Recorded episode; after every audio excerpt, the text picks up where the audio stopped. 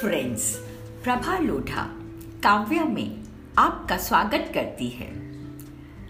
आज मेरी कविता का शीर्षक है, कौन है? मन बेचैन है, न जाने किसको ढूंढ रहा है, जी चाह रहा है, किसी को गले लगा लूँ, किसे लगाऊँ, जो मुझे अच्छा लगे, या मैं जिसको अच्छी लगूं। पृथ्वी ने आकाश को चुना, सागर ने नदी को, चाँद ने चांदनी को, सूरज ने रश्मियों को। मैं किसको चुनूं?